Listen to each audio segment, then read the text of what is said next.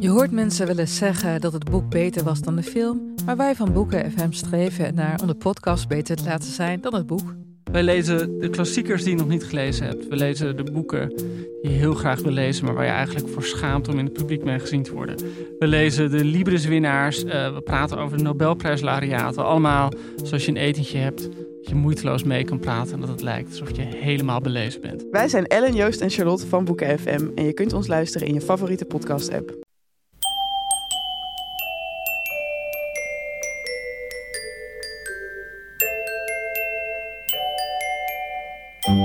Welkom bij aflevering 347 van Echt Gebeurd, de podcast waarin mensen hun eigen waargebeurde verhalen vertellen. In deze aflevering doen we iets speciaals. Want de Echt Gebeurd middagen worden afwisselend gepresenteerd door mij, Paulien Cornelissen. En mij, Micha Bertheim. En vaak vertellen we op zo'n middag zelf ook nog een klein verhaal dat past bij het thema van die middag. Twee van die kleine verhalen laten we in deze aflevering horen. En we beginnen met Micha, die afgelopen zondag de middag presenteerde. En het thema was toen gevaar.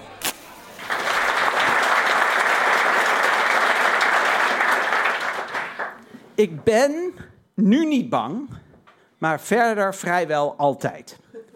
Dat zit gewoon in mij. Ik zie dat niet eens als een slechte eigenschap. Ik zie dat gewoon als een vorm van op mijn hoede zijn, rekening houden met wat er allemaal mis kan gaan. Dat heb ik al uh, op de lagere school had ik dat met de, met de zesde klas, wat nu groep 8 heet. Dat ik wist als groep 8 speelkwartier heeft, oppassen. En eigenlijk nog als ik langs lagere scholen loop, is er iets in wat mij zegt: hopen dat er geen groep achters op het schoolplein zijn. Dat is gewoon een kwestie van waakzaam concentratie. Uh, ik ben altijd bewust van wat er mis kan gaan. Ik herinner me heel goed dat ik op een gegeven moment voor het eerst op mocht treden bij Lowlands, het grote popfestival. Ik was daar zelf nooit geweest. En uh, ik moest accreditatie halen in een tent.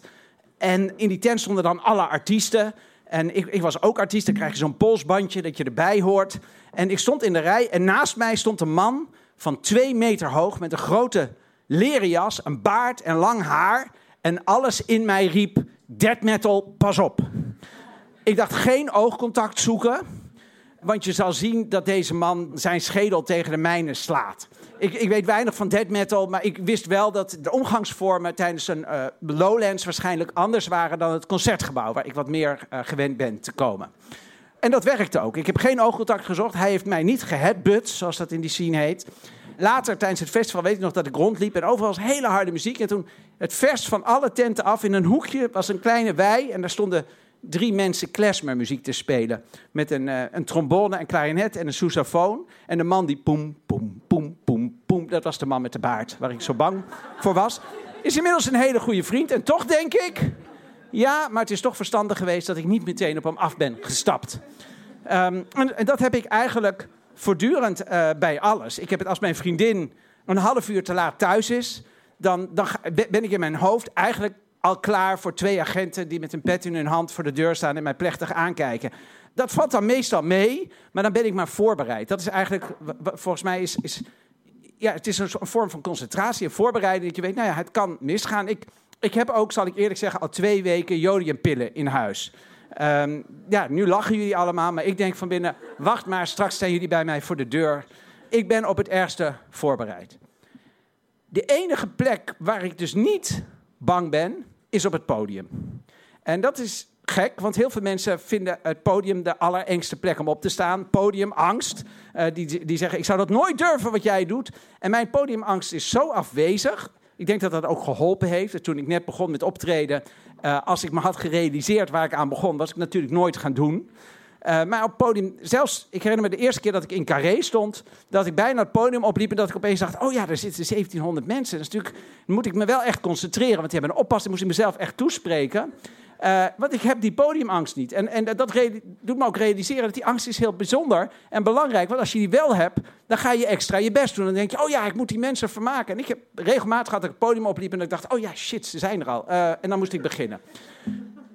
De eerste keer dat ik echt doordrongen raakte van hoe afwezig alle angst was bij mij op het podium was toen ik uh, eh, 15 jaar geleden aan het toeren was met, met mijn eerste programma. In een klein zaaltje in Dordrecht had ik op. En een, een tribune met iets van, van, van van 100 man voor mij. En ik was bezig en midden in de voorstelling ging er een telefoon af. En niet alleen dat, die telefoon werd ook opgenomen door een man in het publiek. Die zei zijn naam, zei hallo. En die deed zo naar mij van, ik moet even bellen. En liep toen al bellend de zaal uit, zo van, ik kom zo terug. En ik was helemaal verbouwereerd. Nou, nou, maar het werd nog gekker. Want vijf minuten later gaat de deur open, komt die man weer terug. Zo van, ik ben er weer. En toen dacht ik, ja, maar dat kan niet. Dus toen zei ik ook tegen die man, ik zei, nee, nee, nee, dat gaan we niet doen. Ik kom, ik kom nu niet binnen, want er zijn twee mogelijkheden. Ik herinner me nog heel goed dat ik dat zei. Zei, de ene mogelijkheid is dat u gewoon een asociale idioot bent... die het normaal vindt om zijn telefoon aan te laten staan tijdens een voorstelling... en hem ook nog opneemt. En dan wil ik u niet terug, want straks gaat weer die telefoon. En dat kan ik niet hebben. De andere mogelijkheid, zei ik, is dat uw vrouw in het ziekenhuis op sterven ligt... En dat u dacht, ja, ik ga toch naar het theater, maar ik mijn telefoon aan. In dat geval heeft u niks in het theater te zoeken en moet u nu naar uw vrouw, want die ligt op sterven. Waarop die man, die was net bij zijn stoel aangekomen, echt razend werd en zei: Jij hebt geen idee wat ik in mijn leven meemaak. En hij stapt zo tussen het publiek door naar voren en komt op mij af met een vuist, echt klaar om mij op mijn bek te slaan. Was dan alles duidelijk. En ik weet nog, ik zie het in een soort film gebeuren. En voor ik het wist, zei ik: maar u staat met uw rug naar het publiek. En dat is eigenlijk het allereerste wat ze je leren. Op het podium moeten mensen jou wel kunnen zien. En uh, die man was een beetje bedremmeld, want dat had hij niet verwacht. Dus die, op dat moment kwam de zaalwachter aan. Dat is meestal gewoon een bejaarde vrouw die vrijwilliger is. Dat, is, dat zijn dus niet iemand met een kalasjnikov of zo die de boel... En, en mijn technicus die kwam heel hard naar beneden gerend. Want die had ook al gezien dat... Het, en die, die voerde die man af. En die zaal die stond mij zo allemaal aan te kijken. En ik dacht van ja, ik moet nu verder. Dus ik zei voor de grap, nou, laten we dan nu even stemmen. Wie er voor die man is, die moet nu zijn hand opsteken.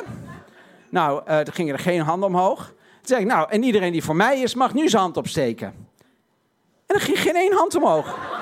Sterker nog, een goede vriendin van mij, die naar de voorstelling was gekomen, die mij voor het eerst zag optreden, die keek mij ook zo aan. En ik denk van, hè? Heb ik me dan onbeleefd gedragen naar die man toe?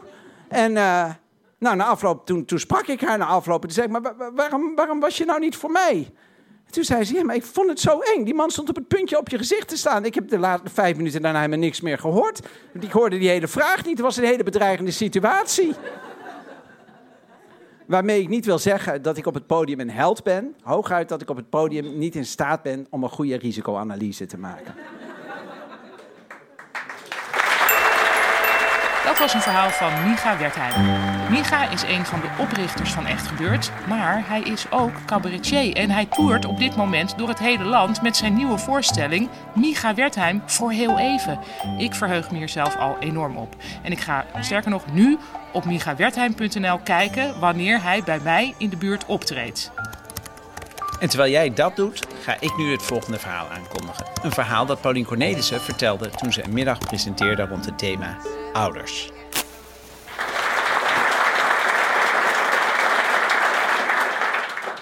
Het thema van vandaag is ouders. En toen ik uh, nadacht over dat thema ouders, dacht ik ja, eigenlijk ouderschap dat hoor je wel altijd, hè? dat gaat over vasthouden en over loslaten. Dat hoor je altijd voordat je zelf ouder wordt. Van ja, het is vooral heel veel loslaten, maar tegelijkertijd natuurlijk ook vasthouden. Um, en ik moest denken aan een, aan een, uh, een dag, bijna zeven jaar geleden. Het was een bijzondere dag, want er was, het was volle maan. En niet zomaar een volle maan, maar het was een supermaan. Dus de maan stond dichter bij de aarde dan normaal. En dien ten gevolge was er springvloed. En er was ook nog een gedeeltelijke zonsverduistering. En ik weet dit zo goed omdat dat de dag was dat mijn zoon geboren werd. En natuurlijk vind ik aan die dag het bijzonderste dat hij geboren werd. Maar hij is inmiddels bijna zeven. En hij vindt het heel belangrijk dat er een supermaan was. En springvloed. En een gedeeltelijke zonsverduistering. Hij zegt zelf altijd zonsverduistering. Dan zeg ik nou gedeeltelijke zonsverduistering. Um, die nacht had ik weeën gekregen. En ik wist van ja, dit, dit zijn de echte weeën we moeten naar het ziekenhuis en ik kom hier pas weer terug als ik moeder ben. Dat was heel gek. En uh, omdat dat natuurlijk een gekke situatie is, had ik wel de behoefte om controle te hebben, om me vast te houden aan dingen. En daarom had ik bij mij naar het ziekenhuis een heel grote, zo'n grote ja, yogabal. Um, grote soort oefenbal die je ook wel in de sportschool ziet. Die had ik bij me omdat ik had geleerd dat je daarop kon gaan zitten bouncen om weeën op te vangen. Um, ik weet nog dat ik daar midden in de nacht aankwam in het ziekenhuis met die bal. En dat die mensen echt zo waren van, oh ja, heb je weer zo'n vrouw met zo'n bal. Prima. Nou, dus ik zo daar, ik heb die bal, uh, ja, ik dacht eerst, ja, nu heb ik hem duidelijk nog niet nodig, want dit gaat allemaal nog wel. Ik zat die weeën zelf op te vangen en al gaandeweg bleek uh, dat mijn weeën heel erg waren. Want dat kon je dus meten met een apparaat. Er werd gemeten en dan kwamen ze zo vragen van gaat het? Maar ik bleek ook een soort hoge pijngrens te hebben. Dus ik zei de hele tijd van ja, dit gaat nog wel. Ik zat in een soort trance en ik kon dat opvangen. En zij zei de hele tijd ja, het is nu wel heel erg. En ik zei dan ja, het gaat nog wel. Het gaat nog wel. Want ja, als je een kind krijgt, moet je daar natuurlijk alles voor over hebben. Dus ook alle pijn. Dus ik zat gewoon dat ja, op te vangen. En toen um, op een gegeven moment bleek ook dat ik geen ontsluiting had. En voor wie uh, niet weet wat dat is, dat is dat je baarmoeder moet een stuk open, want anders kan dat hoofd er, er niet uit door, uh, door geboortegang. En dat is dan ineens de nieuwe naam voor je vagina.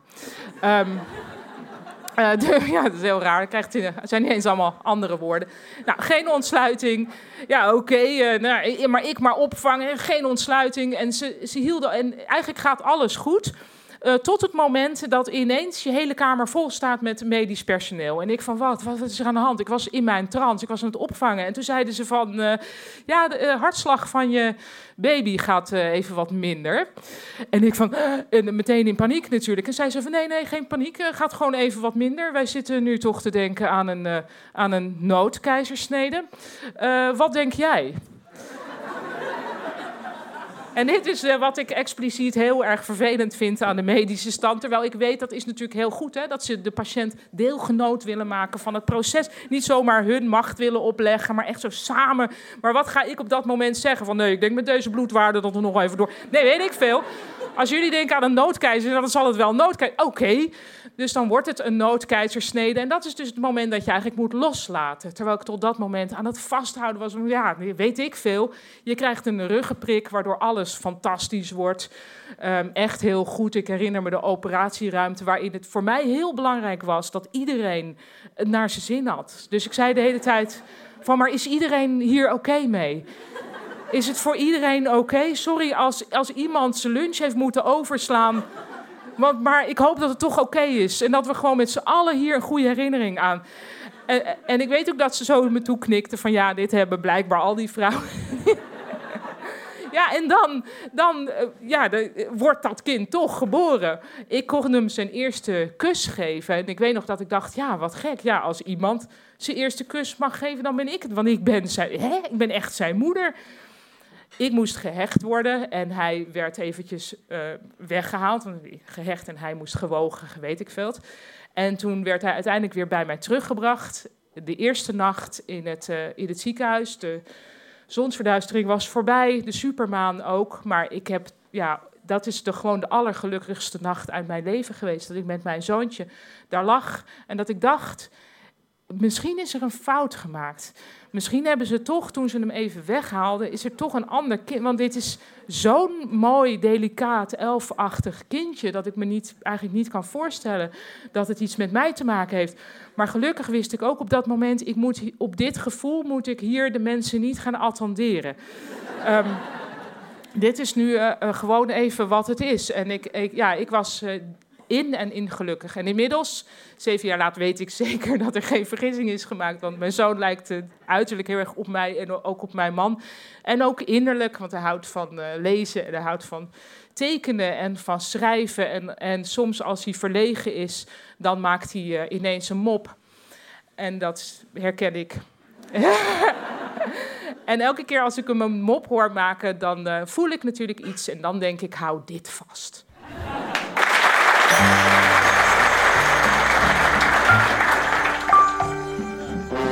Je hoorde een verhaal van Paulien Cornelissen. En ook Paulien is een van de oprichters van Echt Gebeurd.